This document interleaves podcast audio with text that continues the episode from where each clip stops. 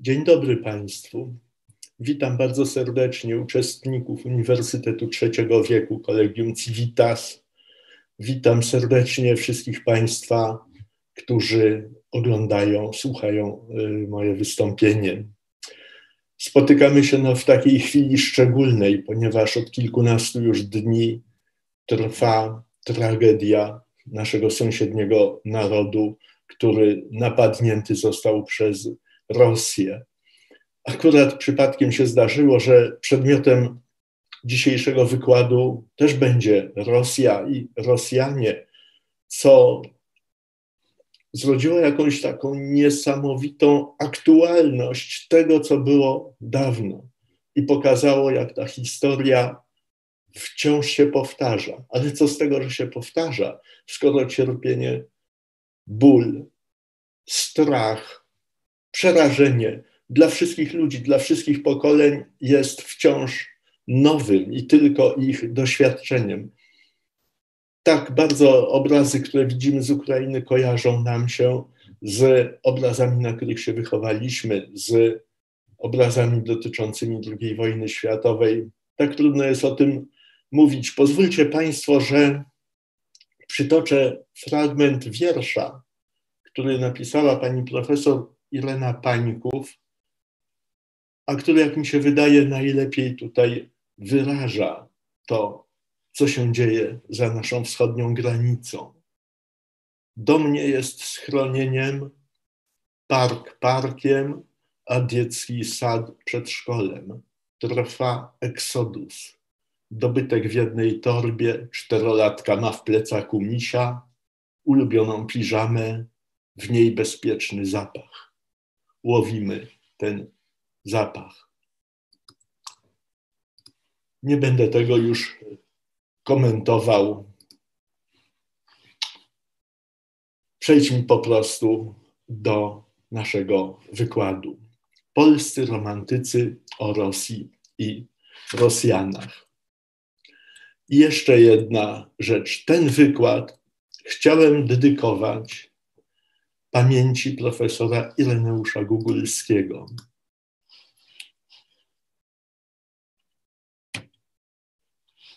Miałem to ogromne szczęście być jego uczniem. Charyzmatyczny polonista, wielki autorytet naukowy i autorytet moralny. Przez pół roku internowany w stanie wojennym. Człowiek krystalicznie uczciwy i bezkompromisowy. Jednocześnie człowiek, tak zastanawiając się, jak porównać jego pracę, do czego porównać jego pracę, e, przyszedł mi do głowy seans hipnotyczny. W seansie hipnotycznym hipnotyzer panuje całkowicie nad osobą, z którą eksperymentuje, ale jego władza kończy się wraz z zakończonym eksperymentem. Natomiast profesor Gugulski tych młodych ludzi, których kształtował, jakby zahipnotyzował w pozytywnym tego słowa znaczeniu na całe życie.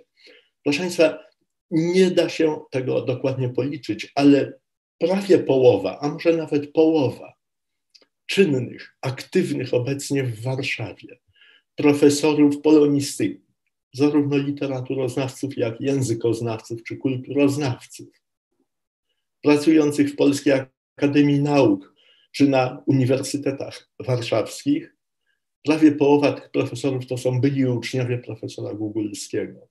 To niezwykły zupełnie człowiek.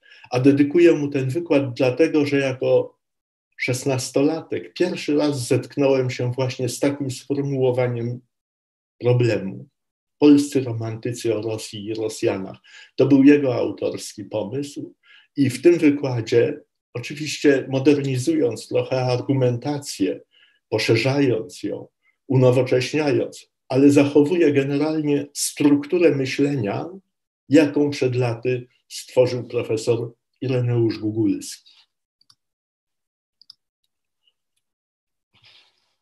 I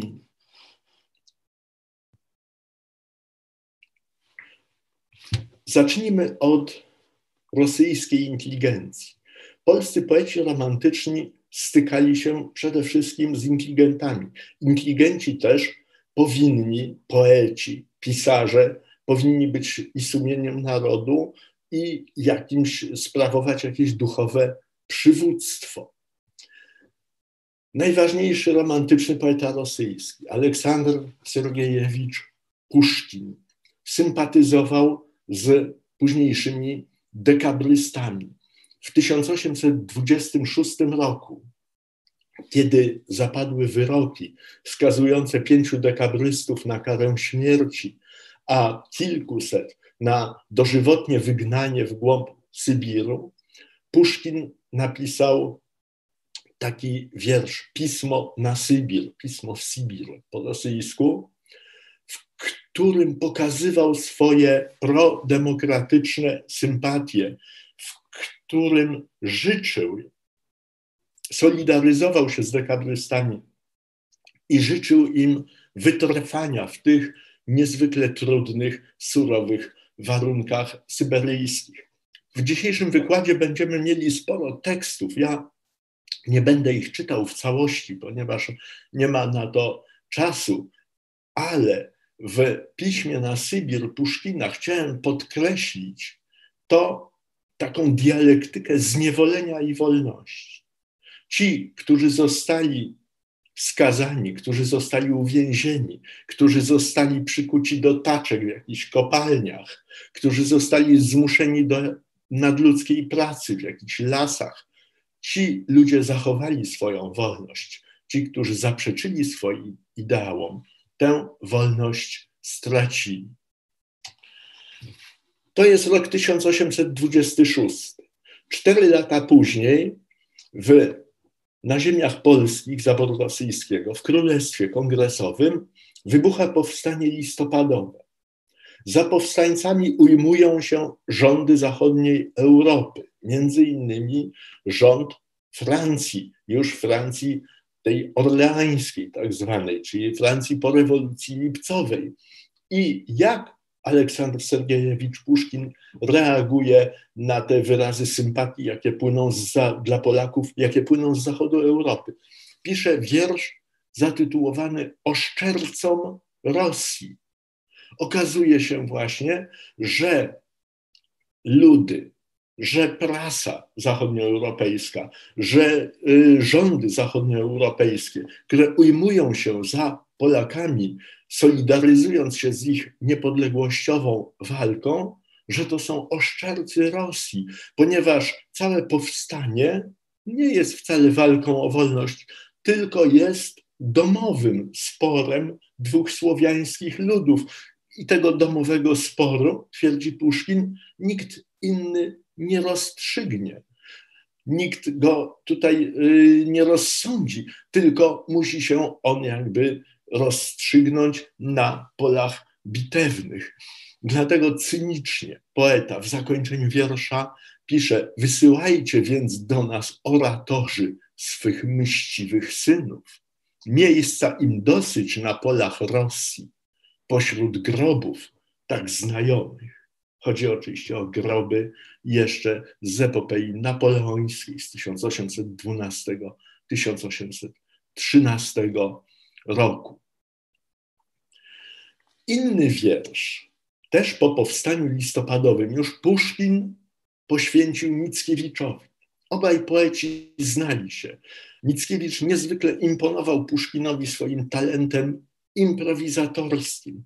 Uważał Puszkin polskiego poetę za jakiegoś szczególnego wybrańca losu czy wybrańca bogów.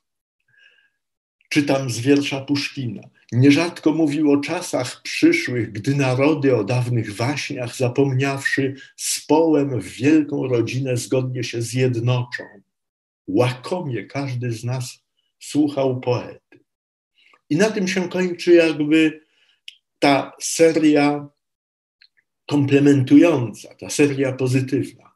Jesteśmy już po trzeciej części dziadów, tak mocnym antycarskim e, dramacie skierowanym przeciwko terrorowi samodzierżawia.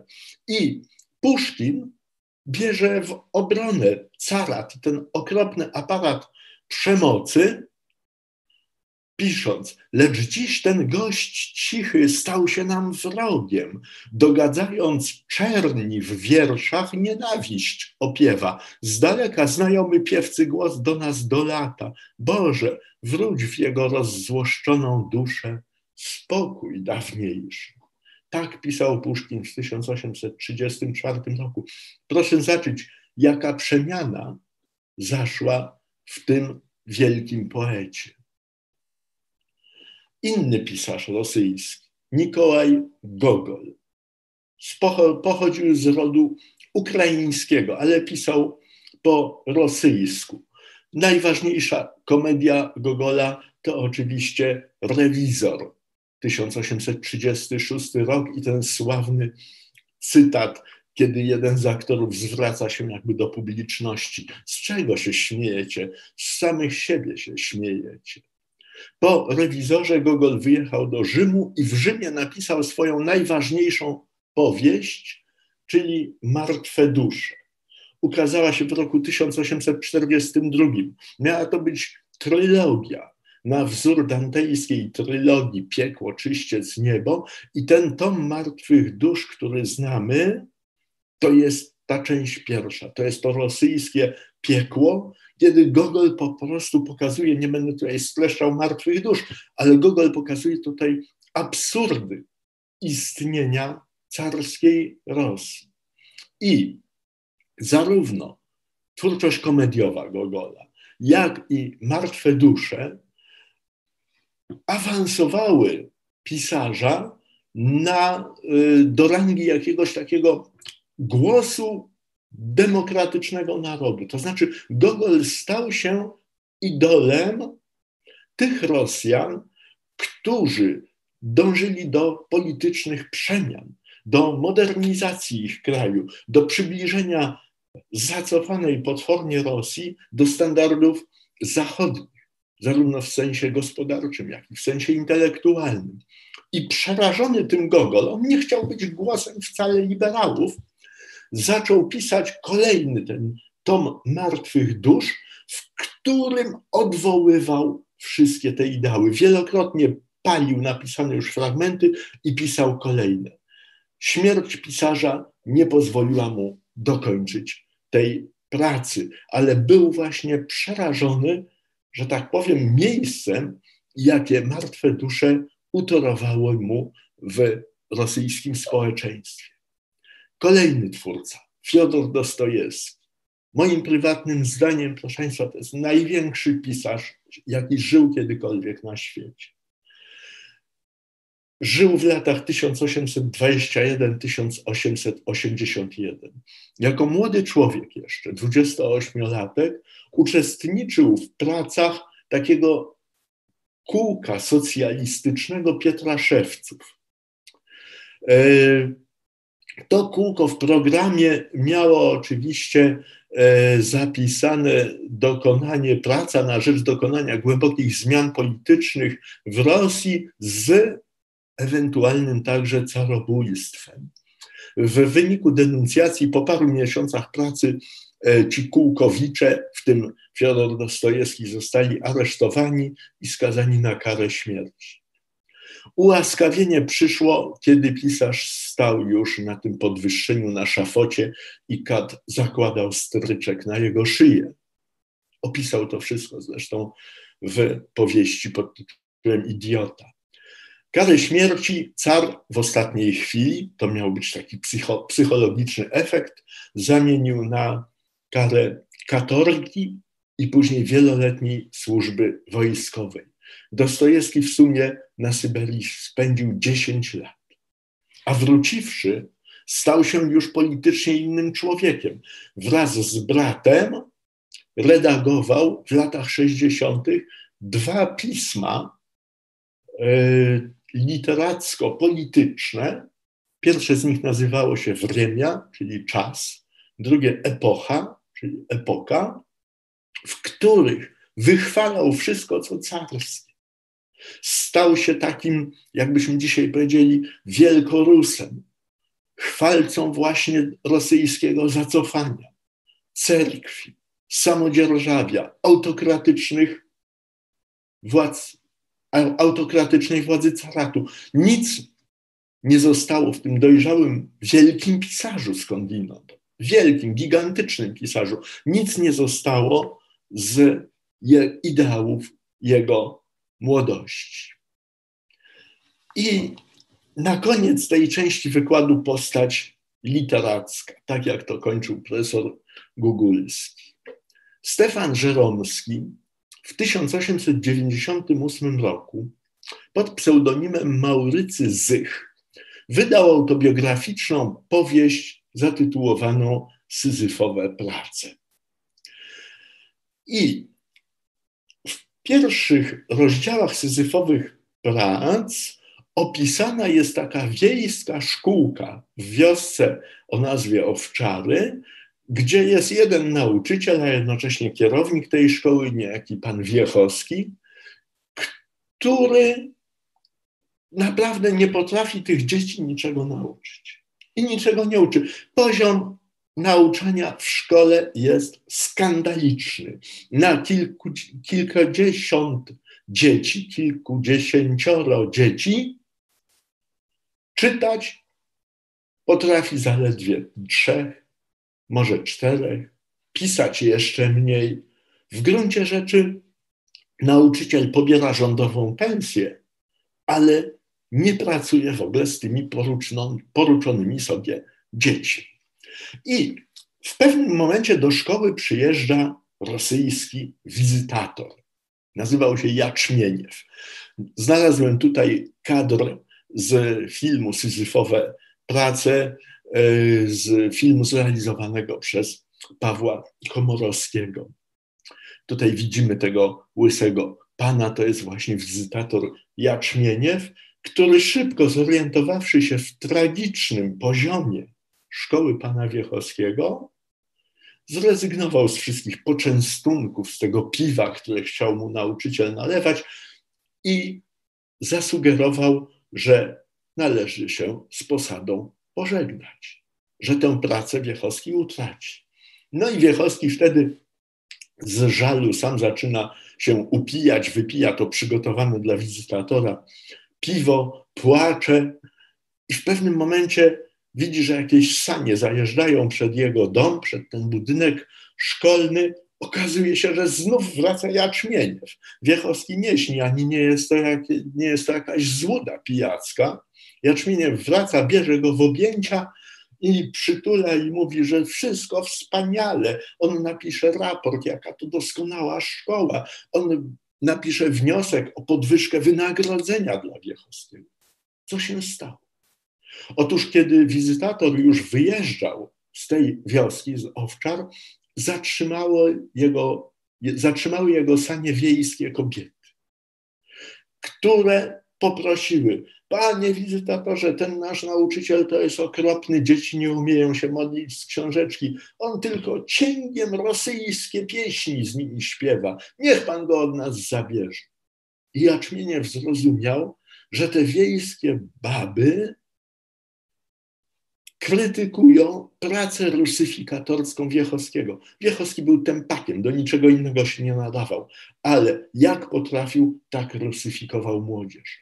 I dlatego on zawrócił nagle o 180 stopni zmienił swoją ocenę pracy tego nauczyciela.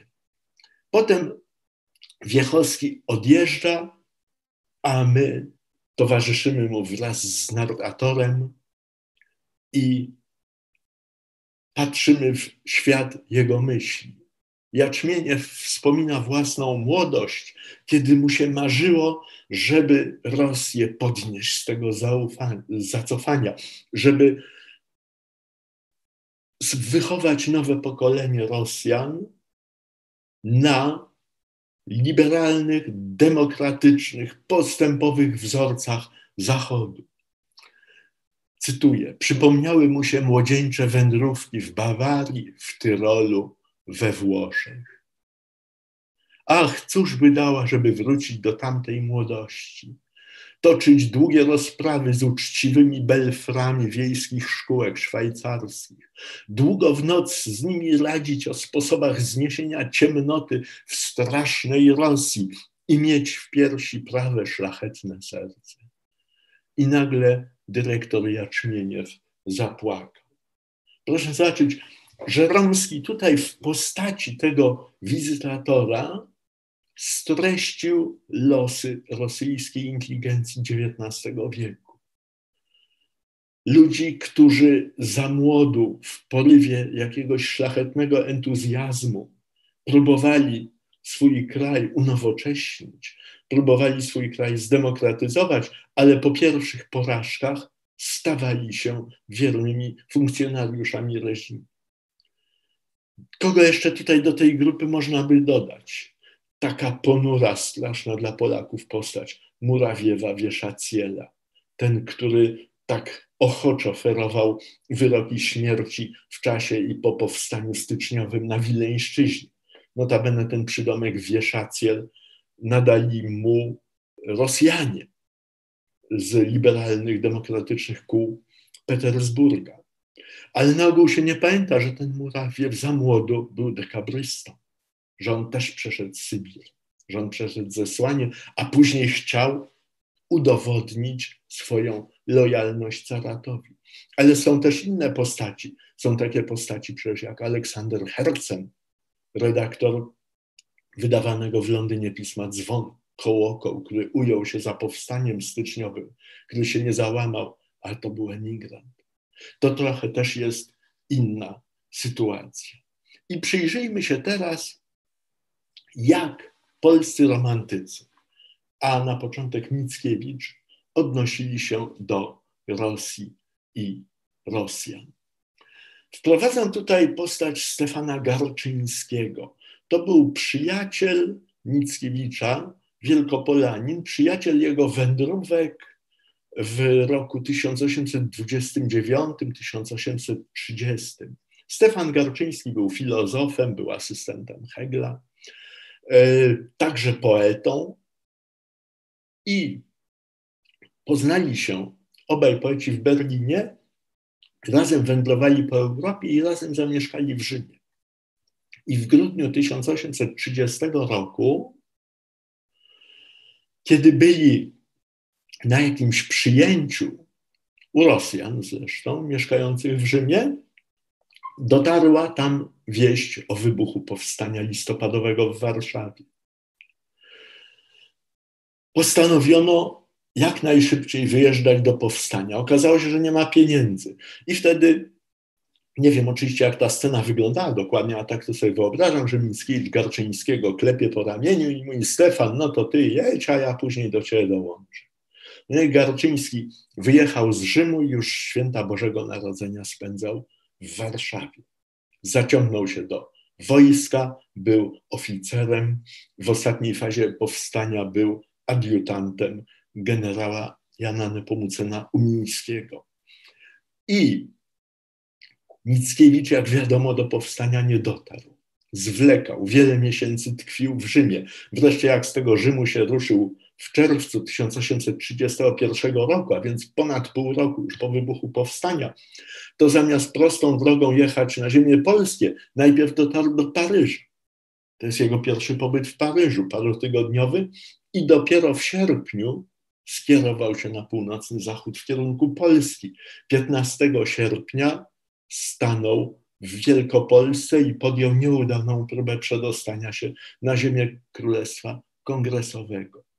Potem jest ten wielkopolski paromiesięczny pobyt Mickiewicza, w którym pierwsza fala emigrantów z powstania listopadowego, tych poklęskowych wychodźców, daje mu do zrozumienia wyraźnie, że stracił on jakby moralny mandat reprezentowania narodu, że stracił on to swoje narodowe przywództwo. I właściwie jedynym człowiekiem, który życzliwie z nim rozmawia, który go przytula, który go przyjmuje, który dla niego jest y, pełen wyrozumiałości, jest właśnie Stefan Garczyński. I Stefan Garczyński brał udział w obronie Warszawy 6 września 1831 roku i widział eksplozję, jaka zniszczyła ziemną fortyfikację zwaną od czasów wiersza Mickiewicza redutą Ordona. Tutaj na tym obrazku widzimy model, jak to dzieło 54, bo tak naprawdę ono w terminologii wojskowej się nazywało, jak wyglądała reduta Ordona. Jej obrona trwała bardzo krótko, tak naprawdę. Trzy kwadranse minęło od początku bitwy do wdarcia się Rosjan do wnętrza reduty i eksplozji, która wywołała tę rozjemczą mogiłę. Tutaj wyobrażenie walk na woli 6 września 1831 roku. Tak nietypowo Rosjanie tę Warszawę zdobywali wtedy od zachodu, bo przecież w insurrekcji kościuszkowskiej zdobywali od wschodu. Pamiętamy rzeź Pragi. Pierwsza próba zdobycia Warszawy w lutym 1831 roku też była od wschodu, to jest bitwa w Olszynce Grochowskiej.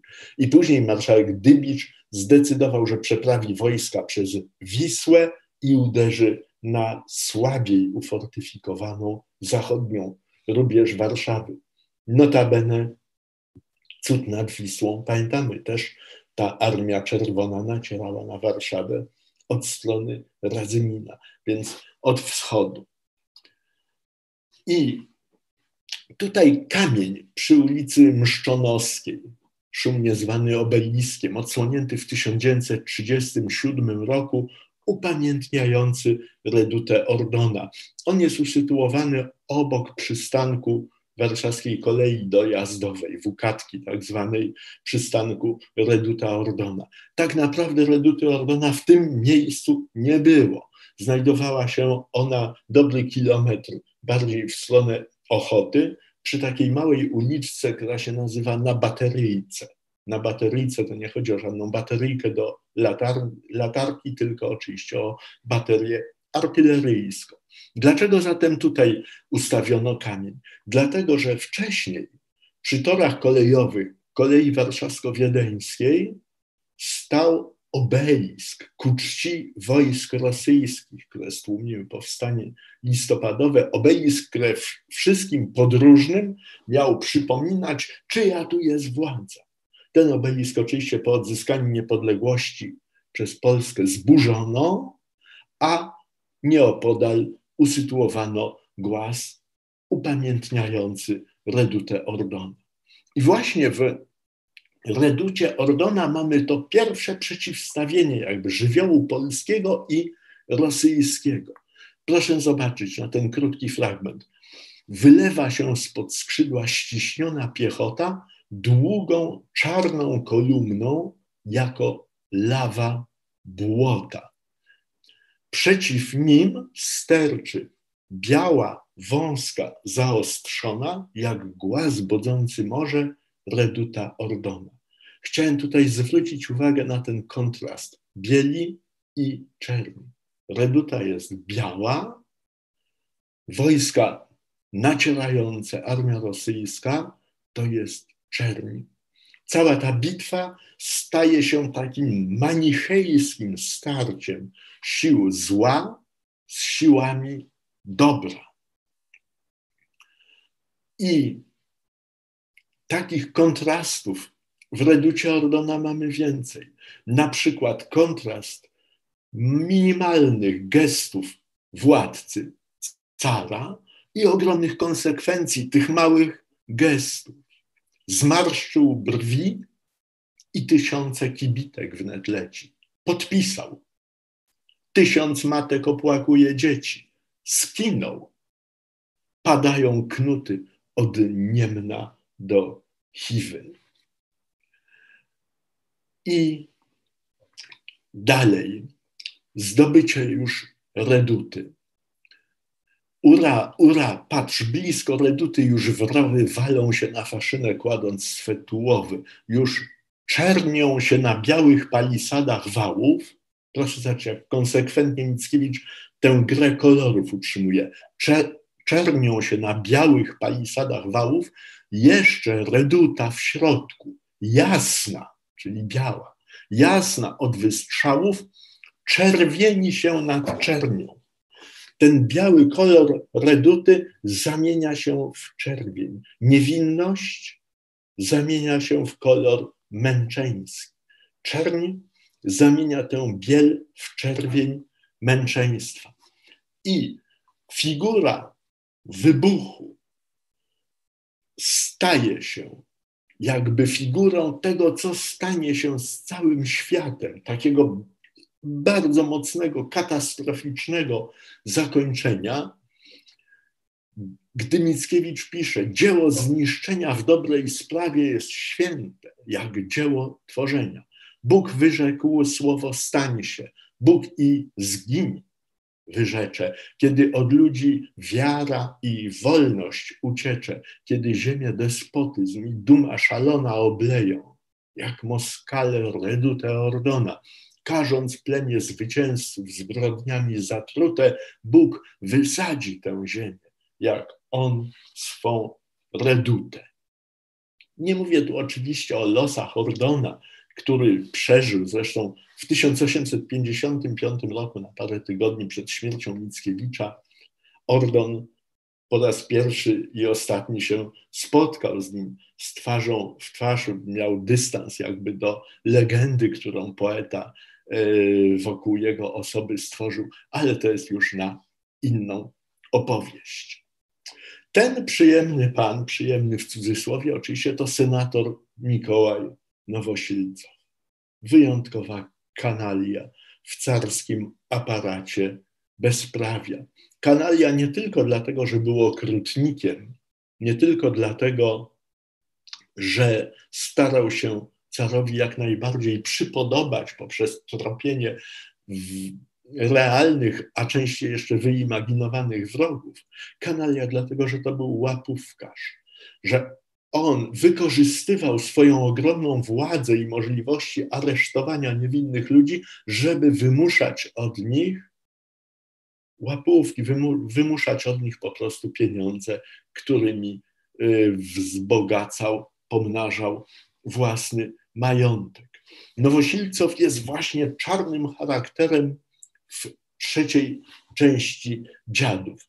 Tutaj widzimy tak zwaną celę Konrada. Tak naprawdę to jest symboliczne, oczywiście to jest taka instalacja na podwórku klasztoru bazylianów w Wilnie, żeby wycieczki polskie, które przybywają do Wilna, mogły zobaczyć celę Konrada. W rzeczywistości Mickiewicz uwięziony był w samym budynku klasztornym, a to jest taki jakby mały pawilonik zbudowany obok tego budynku klasztornego, który pełni w tej chwili funkcje hotelowe. Trzecia część dziadów, nazwana reportażem metafizycznym, ukazuje działania Rosjan w konfrontacji z postawami Polaków. W pierwszej scenie trzeciej części dziadów, tak zwanej scenie więziennej ukazane są już te represje, które dotykają najniewinniejszych ludzi, bo dotykają dzieci. Jeden z więźniów opowiada, że wielki człowiek, wielki triumf poprowadzi, triumf cara północy, zwycięzcy nad dziatwą. I opuszczam kawałek. Małe chłopcy, znędzniałe, wszyscy jak rekruci z golonymi głowami, na nogach okuci. Biedne chłopcy, najmłodszy dziesięć lat, nieboże, skarżył się, że łańcucha podźwignąć nie może i pokazywał nogę skrwawioną i nagą. Policmajster przejeżdża, pyta, czego żądał. Policmajster człowiek ludzki. Sam łańcuch oglądał, dziesięć funtów. Zgadza się z przepisaną wagą. Proszę zacząć. Tak właśnie Mickiewicz pisze o Rosji i Rosjanach. Człowiek ludzki, ale ile tutaj w tym syczy ironii. I szukając ilustracji do tego, trafiłem na taki obrazek, który nas przerzuca do XX wieku. To są polskie dzieci więźniowie gułagu. To są polskie dzieci, w których po układzie Sikorski-Majski, po utworzeniu armii Andersa, które udało się wyszarpnąć z tych czeluści Związku Radzieckiego i przewieźć do Iranu najpierw, później do Indii, do Australii, w różne niezwykle egzotyczne y, miejsca. Losy tych dzieci opisała opiekująca się nimi Hanka Ordonówna w takiej książce pod tytułem Tułacze dzieci, którą ta wielka piosenkarka wydała pod pseudonimem Weronika Hort. A propos, to nie jest przedmiotem wykładu, ale piękna książka, naprawdę warto, warto do niej zajrzeć. I ona też pokazuje, jakby, że ta historia z jednej strony to są wydarzenia, które miały miejsce w płynącym czasie, ale z drugiej strony stoi w miejscu, bo przecież te dzieci, które widzimy tutaj, to są takie same dzieci, jak te, które 120 lat wcześniej z Wilna na rozkaz Nowosilcowa wywożono w głąb Rosji. Inną postacią, która pojawia się w dziadach, jest pani Rolison. Niewidoma matka młodzieńca, który został oskarżony o przynależność do tajnego zgromadzenia i aresztowany. Matka przybiega, wdziera się po prostu do Nowosilcowa, błagając o możliwość ujrzenia się, ujrzenia mówię w cudzysłowie, ona była niewidoma, możliwość spotkania się z synem, który został zbity senator, kto popludł, że go bili? Nie wyjdzie na sucho. Kto mówił? Pani Rolisonowa, kto mnie mówił? Ja mam matki ucho, ja ślepa teraz w uchu, cała moja dusza, dusza matki. Wiedli go wczoraj do ratusza. Słyszałam. I dalej. Yy, słyszałam, męczono go. I Dobry panie, żebyś słyszał raz głos taki, to byś już nigdy w życiu spokojnie nie zasnął. A senator, syn pani zdrów być musi, gdy tak głośno wrzasnął. Proszę zobaczyć, nie epitety tutaj mówią o Rosjanach, tylko właśnie taki sposób odnoszenia się do kalekiej kobiety. Po dramatycznej części trzeciej części dziadów, po tych dziewięciu scenach dramatu, następuje poemat, następuje część epicka, którą Mickiewicz zatytułował Dziadów części trzeciej ustęp. Jeżeli ktoś z Państwa z czasów szkolnych tego nie pamięta, to naprawdę warto ten ustęp przeczytać, dlatego że cały ten tekst, cały ten poemat poświęcony jest właśnie Rosji. Pierwsza część ustępu nazywa się Droga do Rosji. Kraina pusta, biała i otwarta, jak zgotowana do pisania karta. Czyż na niej pisać będzie palec boski i ludzi dobrych używszy za głoski, czyliż tu skryśli prawdę świętej wiary, że miłość rządzi plemieniem człowieczym? że trofeami świata są ofiary, czyli też Boga nieprzyjaciel stary przyjdzie i w księdze tej wyryje mieczem, że ród człowieczy ma być w więzy kuty, że trofeami ludzkości są knuty. Rosja, zdaniem poety, jest taką wielką niewiadomą, jest tą niezapisaną jeszcze kartą. I podobnie lud rosyjski który Mickiewicz spotyka na swojej drodze. To są ilustracje z XIX wieku. Mickiewicz pisze: Spotykam ludzi z rozrosłymi barki, z piersią szeroką, z otyłymi karki, jako zwierzęta i drzewa północy, pełni czerstwości i zdrowia i mocy, lecz twarz każdego jest jak ich kraina, pusta otwarta i dzika równina. I teraz porównuje ich jakby do gąsienic, z których jeszcze nie wyleciał motyl, Jakiż z powłoki tej owad wyleci? Czy motyl jasny wzniesie się nad ziemię, czy ćma wypadnie? Brudne nocy plemię. Kolejne części ustępu poświęcone są stolicy państwa carów, Petersburgowi. Tutaj na tej rycinie, którą na tym obrazku, który ściągnąłem z rosyjskiego internetu już miesiąc temu, kiedy przygotowywałem ten wykład, widzimy domek Piotra I, czyli Piotra Wielkiego, człowieka, który przy domek wielki zawdzięczał ponad dwumetrowemu wzrostowi w XVIII wieku. To przecież był po prostu olbrzym.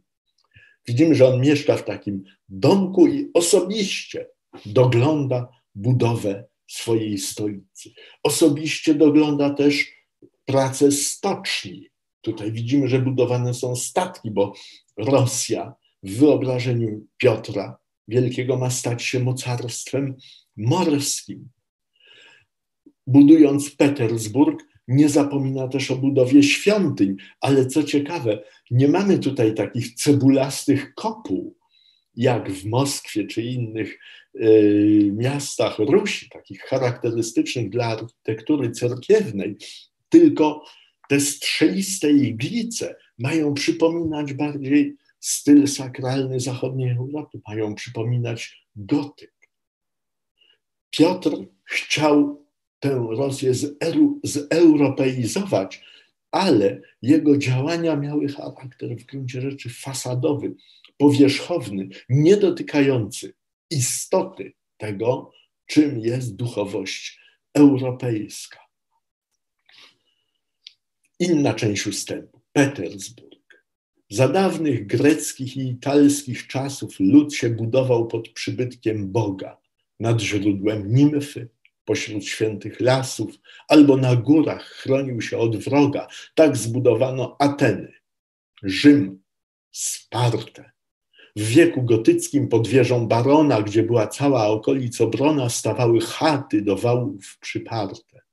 Albo pilnując spławnej rzeki cieków, rosły powoli z postępami wieków. Tak to się działo w Europie. A co, jak powstał Petersburg? ruskiej stolicy, jakież są początki, skąd się zachciało słowiańskim tysiącom leść w te ostatnie swoich dzierżaw kątki wydarte świeżą morzu i czuchońcom. Czuchońcy to Finowie, rdzenna autochtoniczna ludność tych terenów. Tu grunt nie daje owoców ni chleba, Wiatry przynoszą tylko śnieg i słoty, tu zbyt gorące lub zbyt zimne nieba, srogie i zmienne jak humor despoty. Nie chcieli ludzie. Błotne okolice car upodobał i stawić rozkazał nie miasto ludziom, lecz sobie stolicę. Car tu wszech, wszechmocność woli swej pokazał. I Mickiewicz podsumowuje ten opis, że kto widział Petersburg, ten powie, że budowały go chyba szatani. Inna część ustępu. Pomnik Piotra Wielkiego. Pomnik konny monarchy wystawiony przez Katarzynę II, tą, która była właściwie reżyserką rozbiorów Polski. Na tym Cokole, tutaj nie mam wyraźnego napisu, jest z jednej strony po rosyjsku, a z drugiej strony po łacinie. Umieszczony taki napis Piotrowi I Katarzyna II, Petrum primum Katerina secunda. Dość to groteskowo po prostu wygląda, ale proszę zauważyć, że na tym pomniku koń, na którym siedzi car, wspina się na tych tylnych nogach, jakby do skoku, jakby chciał po prostu z tej skały gdzieś skoczyć, przesadzić tę przestrzeń, która przed nim się rozpościera i tę newę szeroką, która przed nim płynie, bo tutaj, gdybyśmy spojrzeli na to z perspektywy Piotra, to za placem, placem senackim płynie właśnie obramowana rzeka. I tutaj drugi pomnik, który przywołuje Mickiewicz w ustępie rzymskim. Mickiewicz dobrze go znał, bo przecież mieszkał wiele miesięcy w Rzymie. To jest pomnik Marka Aureliusza na jednym z tych rzymskich wzgórz, na wzgórzu kapitolińskim. I tutaj widzimy, proszę spojrzeć na podniesioną nogę konia. Koń trzema nogami stoi na ziemi, jedną ponosi, czyli on idzie stępa. On nie skacze w takim szalonym jakimś pędzie, jak rumak Piotra Wielkiego. On idzie stępa, a cesarz ma wyciągniętą rękę, trochę widać jego dłoń za tego łba końskiego, ma wyciągniętą rękę, jakby chciał błogosławić swój lud. I Mickiewicz porównuje oba te yy, pomniki. Pokazuje dwa konne pomniki, dwie stolice, dwóch cesarzy. I pomnik Piotra jest pomnikiem agresji. Pomnik Marka Aureliusza jest pomnikiem harmonii władzy, władcy i jego ludu. Cesarz rzymski rumaka swego zapędy ukraca. Zgadniesz, że mnogi lud tam stał na drodze i krzyczał: Cesarz, ojciec nasz, powraca. Cesarz chciał zwolna jechać między tłokiem, wszystkich ojcowskim udarować okiem.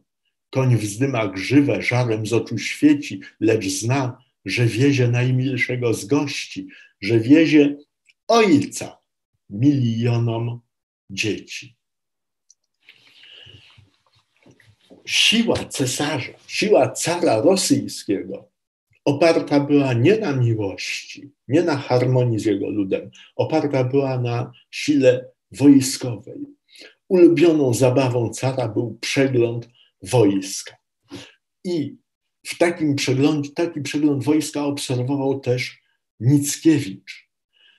I widząc, jak ogromna jest to armia, jak wiele jest tam jednostek, jak wiele tam jest formacji, pisał, żeby rozróżnić pułki w tej piechocie, trzeba mieć bystry wzrok naturalisty, który przegląda wykopane w błocie i gatunkuje i nazywa glizdy. I jeszcze jeden epizod z przeglądu wojska. To jest chłop rosyjski, tak zwany murzyk. Nie wiem, czy to jest chłop z XIX wieku, czy z XX, a może z XXI. On wciąż wygląda tak samo. Po tym przeglądzie wojska na placu słychać było szczekanie i wycie psa. Okazało się, że pies jakiś siedzi przy trupie zamarzniętego chłopa, który pilnował futra swojego pana, ale bał się w to futro okręcić. I ten chłop, pilnując futra, czyli jak pisze Mickiewicz, szuby swojego pana, zamarzł, zginął. Mickiewicz podsumowuje to. O biedny chłopie, heroizm, śmierć taka jest psu zasługą, człowiekowi grzechem. Jak cię nagrodzą? Pan powie z uśmiechem, żeś był do zgonu wierny, jak sobak. O biedny chłopie, za cóż mi łza płynie i serce bije, myśląc o twym czynie. Ach, żal mi ciebie, biedny Słowianinie, biedny narodzie, żal mi twojej doli, jeden znasz tylko heroizm niewoli. Bardzo to są mocne słowa i znowu nie, ja nie potrafię powiedzieć, na czym polega aktualność literatury, ale to się po prostu odczuwa. Jeden z dekabrystów, przyjaciół Mickiewicza z 1824 roku, poeta Konrad Rylejew, stracony powieszony w twierdzy Pawłowskiej w 1826 roku. Pięciu z dekabrystów skazano na śmierć, ponieważ zarzucono im zdradę stanu, to tradycyjny kodeks rosyjski przewidywał wykonanie kary śmierci przez poćwiartowanie.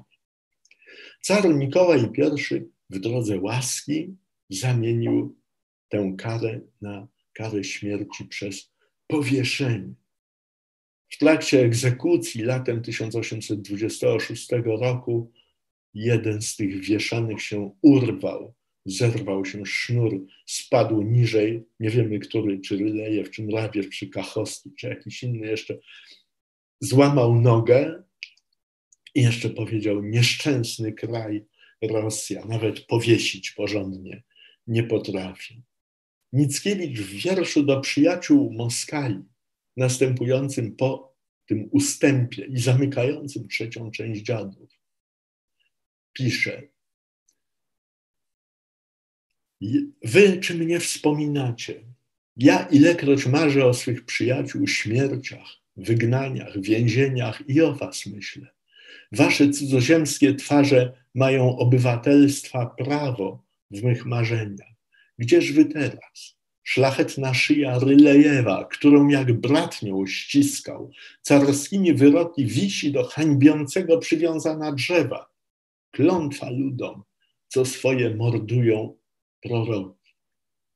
A tu inny z dekabrystów i przyjaciół Mickiewicza, też poeta, pisarz Aleksander Besturzew Marliński, y, zginął w walce z Czeczenami, wcielony do wojska, ale jeszcze przed śmiercią też niestety Mickiewicz o tym nie wiedział, zmienił swoją postawę i wypowiadał się przeciwko Polakom dobijającym się wolności w powstaniu listopadowym.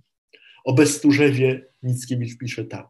Ta ręka, którą do mnie Besturzew wyciągnął, wież i żołnierz, ta ręka od pióra i broni oderwana i car ją do taczki zaprzągnął, dziś w minach ryje skuta obok polskiej dłoni. I wróćmy jeszcze raz do Puszkina. Widzimy tutaj jeden z ostatnich wizerunków przed tragiczną śmiercią poety w uniformie kameriunkra carskiego.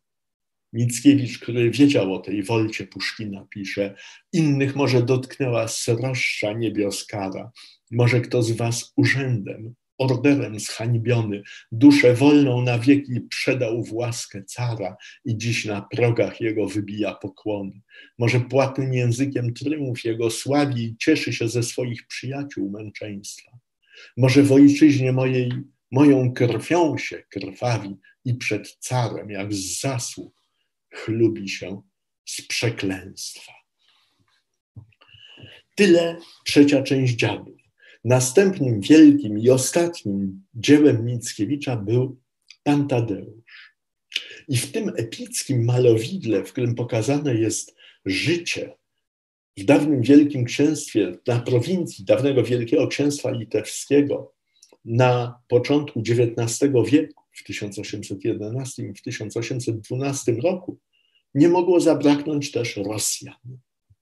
I są dwie takie wyraziste postaci rosyjskie.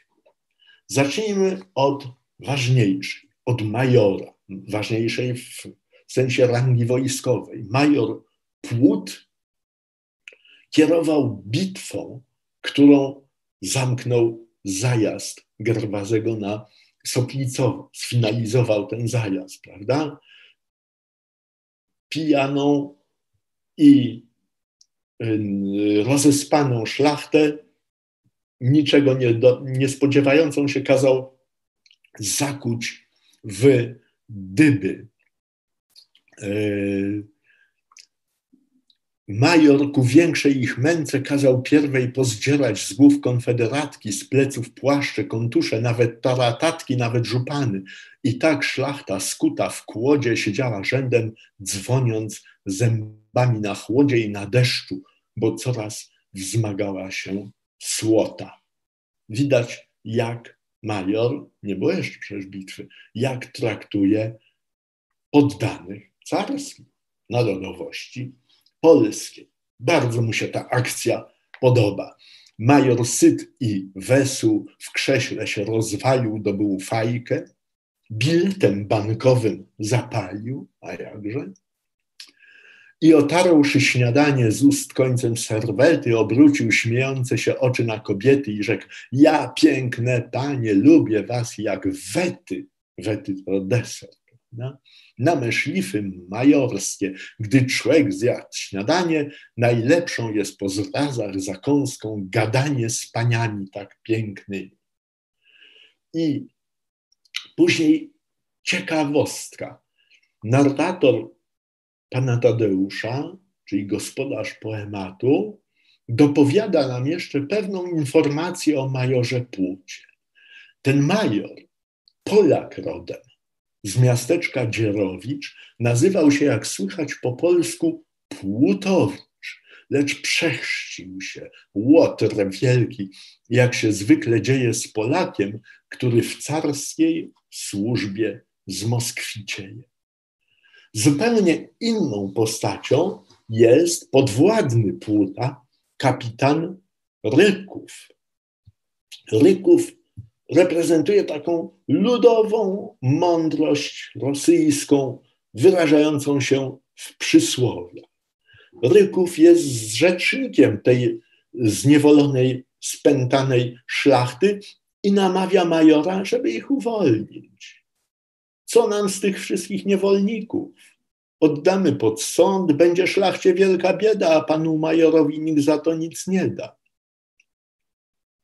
Wiesz co, major, ot lepiej tę sprawę zagodzić. Pan sędzia majorowi musi trud nagrodzić. My powiemy, że my tu przyszli dla wizyty, a tak i kozy całej wilk będzie syty.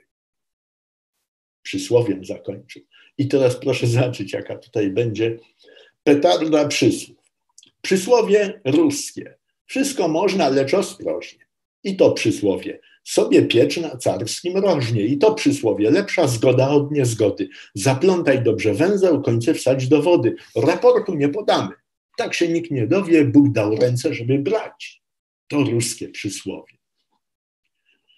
I major oczywiście się na to nie zgadza, później chce podbijać ceny, już nie będę tutaj streszczał pana Tadeusza. Wreszcie szlachta ma możliwość dogadania się tylko z Rykowem. I Ryków mówi, co po waszej zgubie, ja człowiek poczciwy, ja was państwo lachy lubię. Że wy ludzie weseli, dobrzy do wypitki, także ludzie śmiali, dobrzy do wybitki. U nas ruskie przysłowie, kto na wozie jedzie, bywa często pod wozem, kto dzisiaj na przedzie, jutro w tyle. Dziś bijesz, jutro ciebie biją, czy oto gniew? Tak u nas po żołniersku żyje. I o, wylachy, ojczyzna, ja to wszystko czuję. Ja ryków, car tak każe, a ja was żałuję. Co nam do lachów? Niechaj Moskwa dla Moskala, Polska dla lacha. Ale cóż, car nie pozwala. Czytając to, czujemy sympatię dla, do tego Rosjanina, do tego kapitana Rykowa, przez którego, w którym jakby wyraża się taka zwyczajna ludzka dobra sprawiedliwość. Zło nie czai się tam w ludziach, zło czai się w aparacie przemocy, w tym okropnym bezprawiu, jakiego źródłem jest cara. Powiedziałem, że pan Tadeusz był ostatnim wielkim dziełem Mickiewicza, wielkim dziełem poetyckim, ale nie był kresem jego aktywności. W latach, na początku lat 40. Mickiewicz został profesorem katedry literatury słowiańskiej w Collège de France. Tę katedrę specjalnie dla niego e, zorganizowano, utworzono i wiele miejsca w swoich wykładach poświęcił Rosji. Ja wybrałem jeden fragment wykładu z 27 czerwca 1843 roku, w którym Mickiewicz tłumaczył, że duch obecnej Rosji nie jest duchem słowiańskim, tylko jest duchem przejętym od Tatarów. Duch Attyli, Dżingishana, Tamerlana wciela się kolejno w dynastie władające Wielkim Księstwem Moskiewskim. Rosja, Rosja jako państwo carów jako monarchia petersburska jest taką wojskową realizacją ideału azjatyckiego, ideału mongolskiego. Juliusz Słowacki mniej miejsca poświęcił w swoich dziełach Rosji, ale w dramacie Kordian, w którym e, polemizował z trzecią częścią dziadów, czy jakby inną, e, inne rozpoznanie sytuacji popowstaniowej dawał, umieścił taką scenę w akcie trzecim, gdzie car, tutaj po prawej, rozmawia z wielkim księciem Konstantym. I obaj ci bracia zarzucają sobie potworne zbrodnie. Konstanty swojemu młodszemu bratu carowi zarzuca ojcobójstwo, że brał udział w zamordowaniu cara Pawła, natomiast Mikołaj nie pozostaje dłużny, wypominając Konstantemu zorganizowanie gwałtu i zamordowanie Angielki, która przybyła do Warszawy w 1816 roku. Nie będę już czytał tego fragmentu. Wróćmy jeszcze raz do Petersburga. Widzimy ten pomnik konny Piotra Wielkiego i plac senacki zapełniony tak zwanymi powstańcami, dekabrystami. Powstanie dekabrystów w Petersburgu miało przedziwny przebieg. Po prostu zbuntowani przez oficerów żołnierze, kilka tysięcy żołnierzy, odmówiło złożenia przysięgi na wierność carowi.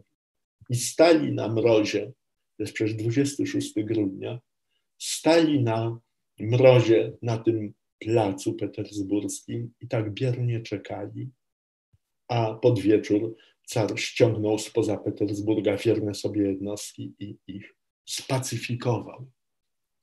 I wśród tych żołnierzy pojawił się, pojawił się, był Wołdemar Hawryłowicz, stary major rosyjski, jeden z bohaterów komedii słowackiego, późnej komedii pod tytułem Fantazy. I Hawryłowicz wspomina, że za młodu właśnie stał przy armacie i miał tę armatę wycelowaną w trybunę, na której stał car i dostojnicy i nie mógł tego lądu przyłożyć do armaty i wystrzelić. Ten ląd zadusił, zagasił w śniegu. Nie sprawdził się w tej, nie, nie był dość zdeterminowany w tej próbie. Później trafił na Sybir, udało mu się zdobyć jakiś majątek i pod koniec życia przyjeżdża do zaprzyjaźnionych, do poznanych na Syberii Polaków, żeby swoimi pieniędzmi umożliwić młodym ludziom życie zgodne z ich miłością. Znowu nie streszczam tutaj fantazego. Major popełnia samobójstwo, jest Rosjaninem poczciwym, jest Rosjaninem wielkim duchem, jest Rosjaninem, który nacechowany jest wielką empatią. I jeszcze jedna pozytywna postać Rosjanina Usłowackiego. Śmierć generała Józefa Longina Sowińskiego 6 września 1831. Nie wiemy dokładnie, jak generał zginął, czy w tym kościele, jak w wierszu Słowackiego, czy w okopach, jak w innych relacjach. W każdym razie ze sławnego wiersza słowackiego pamiętamy, że Sowiński oparty o ołtarz, szpadą broni się przed nacierającymi Rosjanami. I szpadą się jako fechmistrz opędzał przed bagnetami, aż go jeden żołnierz stary uderzył w piersi i przebił, opartego na ołtarzu i na tej nodze drewnianej. Mało tutaj tego Rosjanina. Jeden żołnierz stary, ale właśnie generała nie zabił jakiś młodzik. Zabił go żołnierz stary, dlatego że to wszystko jest zharmonizowane z filozofią genezyjską, której wyznawcą pod koniec życia, twórcą i wyznawcą był Juliusz Słowacki. Stary żołnierz rosyjski mógł zabić generała, bo wiedział, że ten duch już się wypracował i może gdzieś zmierzać dalej w kręgi anielskie. Zygmunt Krasiński nie pisał o Rosjanach. Znał oczywiście Rosjan, nie poświęcił im miejsca wiele, natomiast pisał o Rosji. I w Psalmie Miłości, to jest taki najważniejszy psalm spośród psalmów przyszłości, jakie opublikował w 1845 e, roku, dokonuje rzeczy niesamowitej. Utożsamia ideały rewolucyjne z ustrojem carskim w Rosji. Krasiński z niebywałą przenikliwością i z wielką mądrością pokazuje, że realizacją rewolucyjnego ideału jest aparat przemocowy w Rosji. I w tym psalmie miłości czytamy: Kto chce iskier z czarta kuźni, by przepalić czarta moc, ten świat w gorszą wpycha noc, ten mądrości wiecznej bluźni. Choćby nie był Moskal rodem, ten Moskalem stał się z ducha. Ten mongolskich natchnień słucha, Moskwa piekło mu narodem. Proszę zobaczyć, że tutaj jest ta sama myśl, z którą już spotkaliśmy się w wykładzie paryskim Mickiewicza z Collège de France. Oddzielną, bardzo ciekawą częścią pisarskiej aktywności Zygmunta Krasińskiego były memoriały polityczne. Pisał je po francusku i przekazywał najważniejszym aktorom ówczesnej sceny politycznej. Tutaj na przykład w memoriale dla Napoleona III, pisanym w październiku 1854 roku, a więc na niecałe pięć lat przed śmiercią, znowu utożsamia Rosję z żywiołem rewolucyjnym. Pisze tak. Rosja stanowi ogromny system komunistyczny, zarządzany wespół przez władzę wojskową i teokratyczną.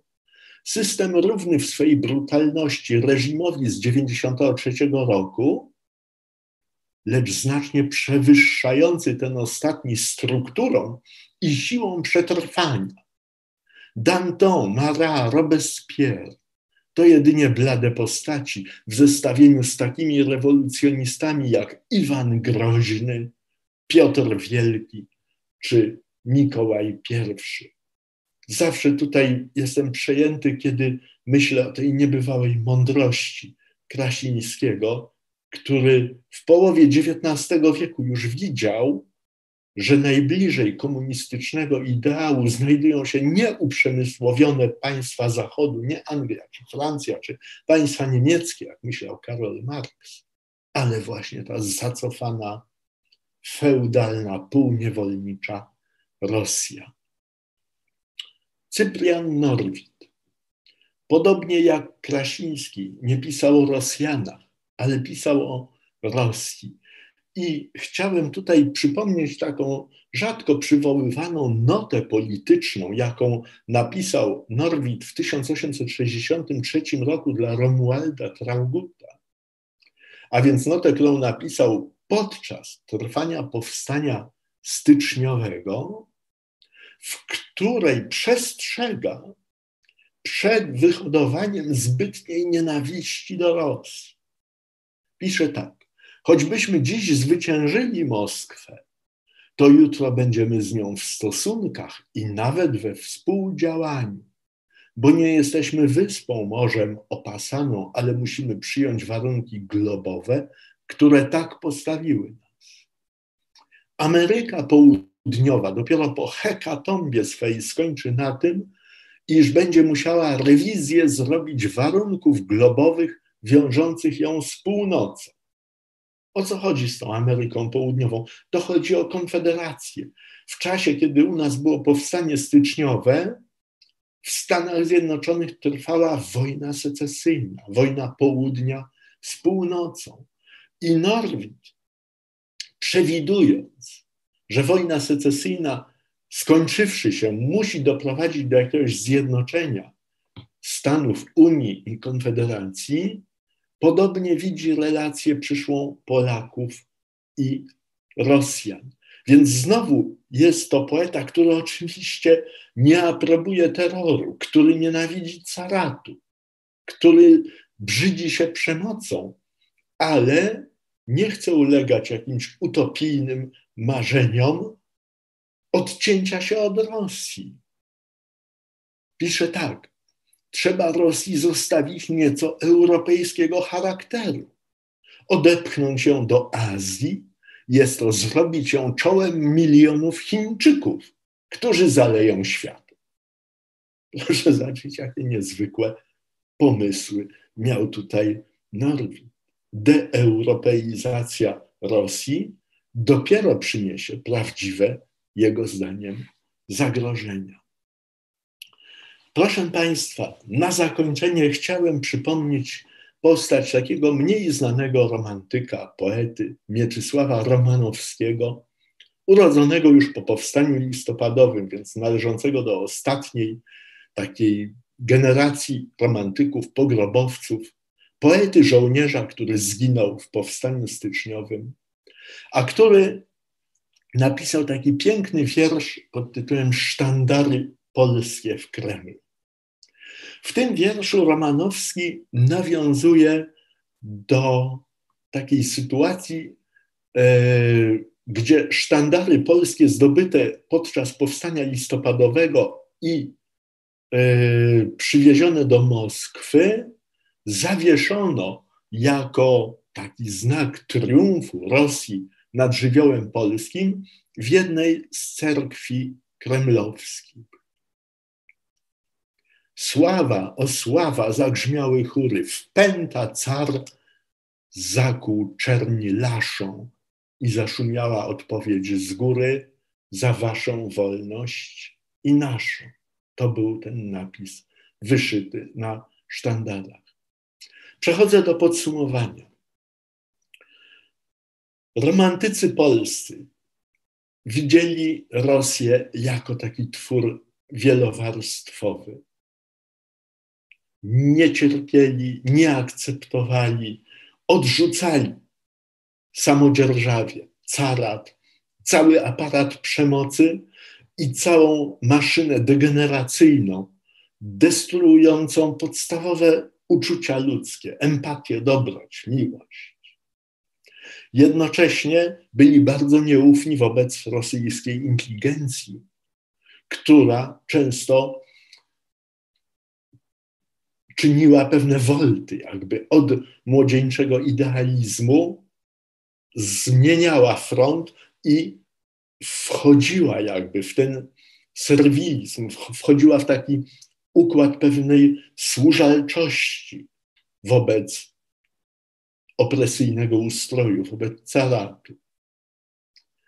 I wreszcie pewna sympatia ostrożna sympatia, tak bym powiedział, którą romantycy darzyli lud rosyjski, licząc na to, że zło tego potwornego państwa z piekła wydobytego i z jakichś mongolskich natchnień nie zniszczy przyrodzonej dobroci ludzkiej.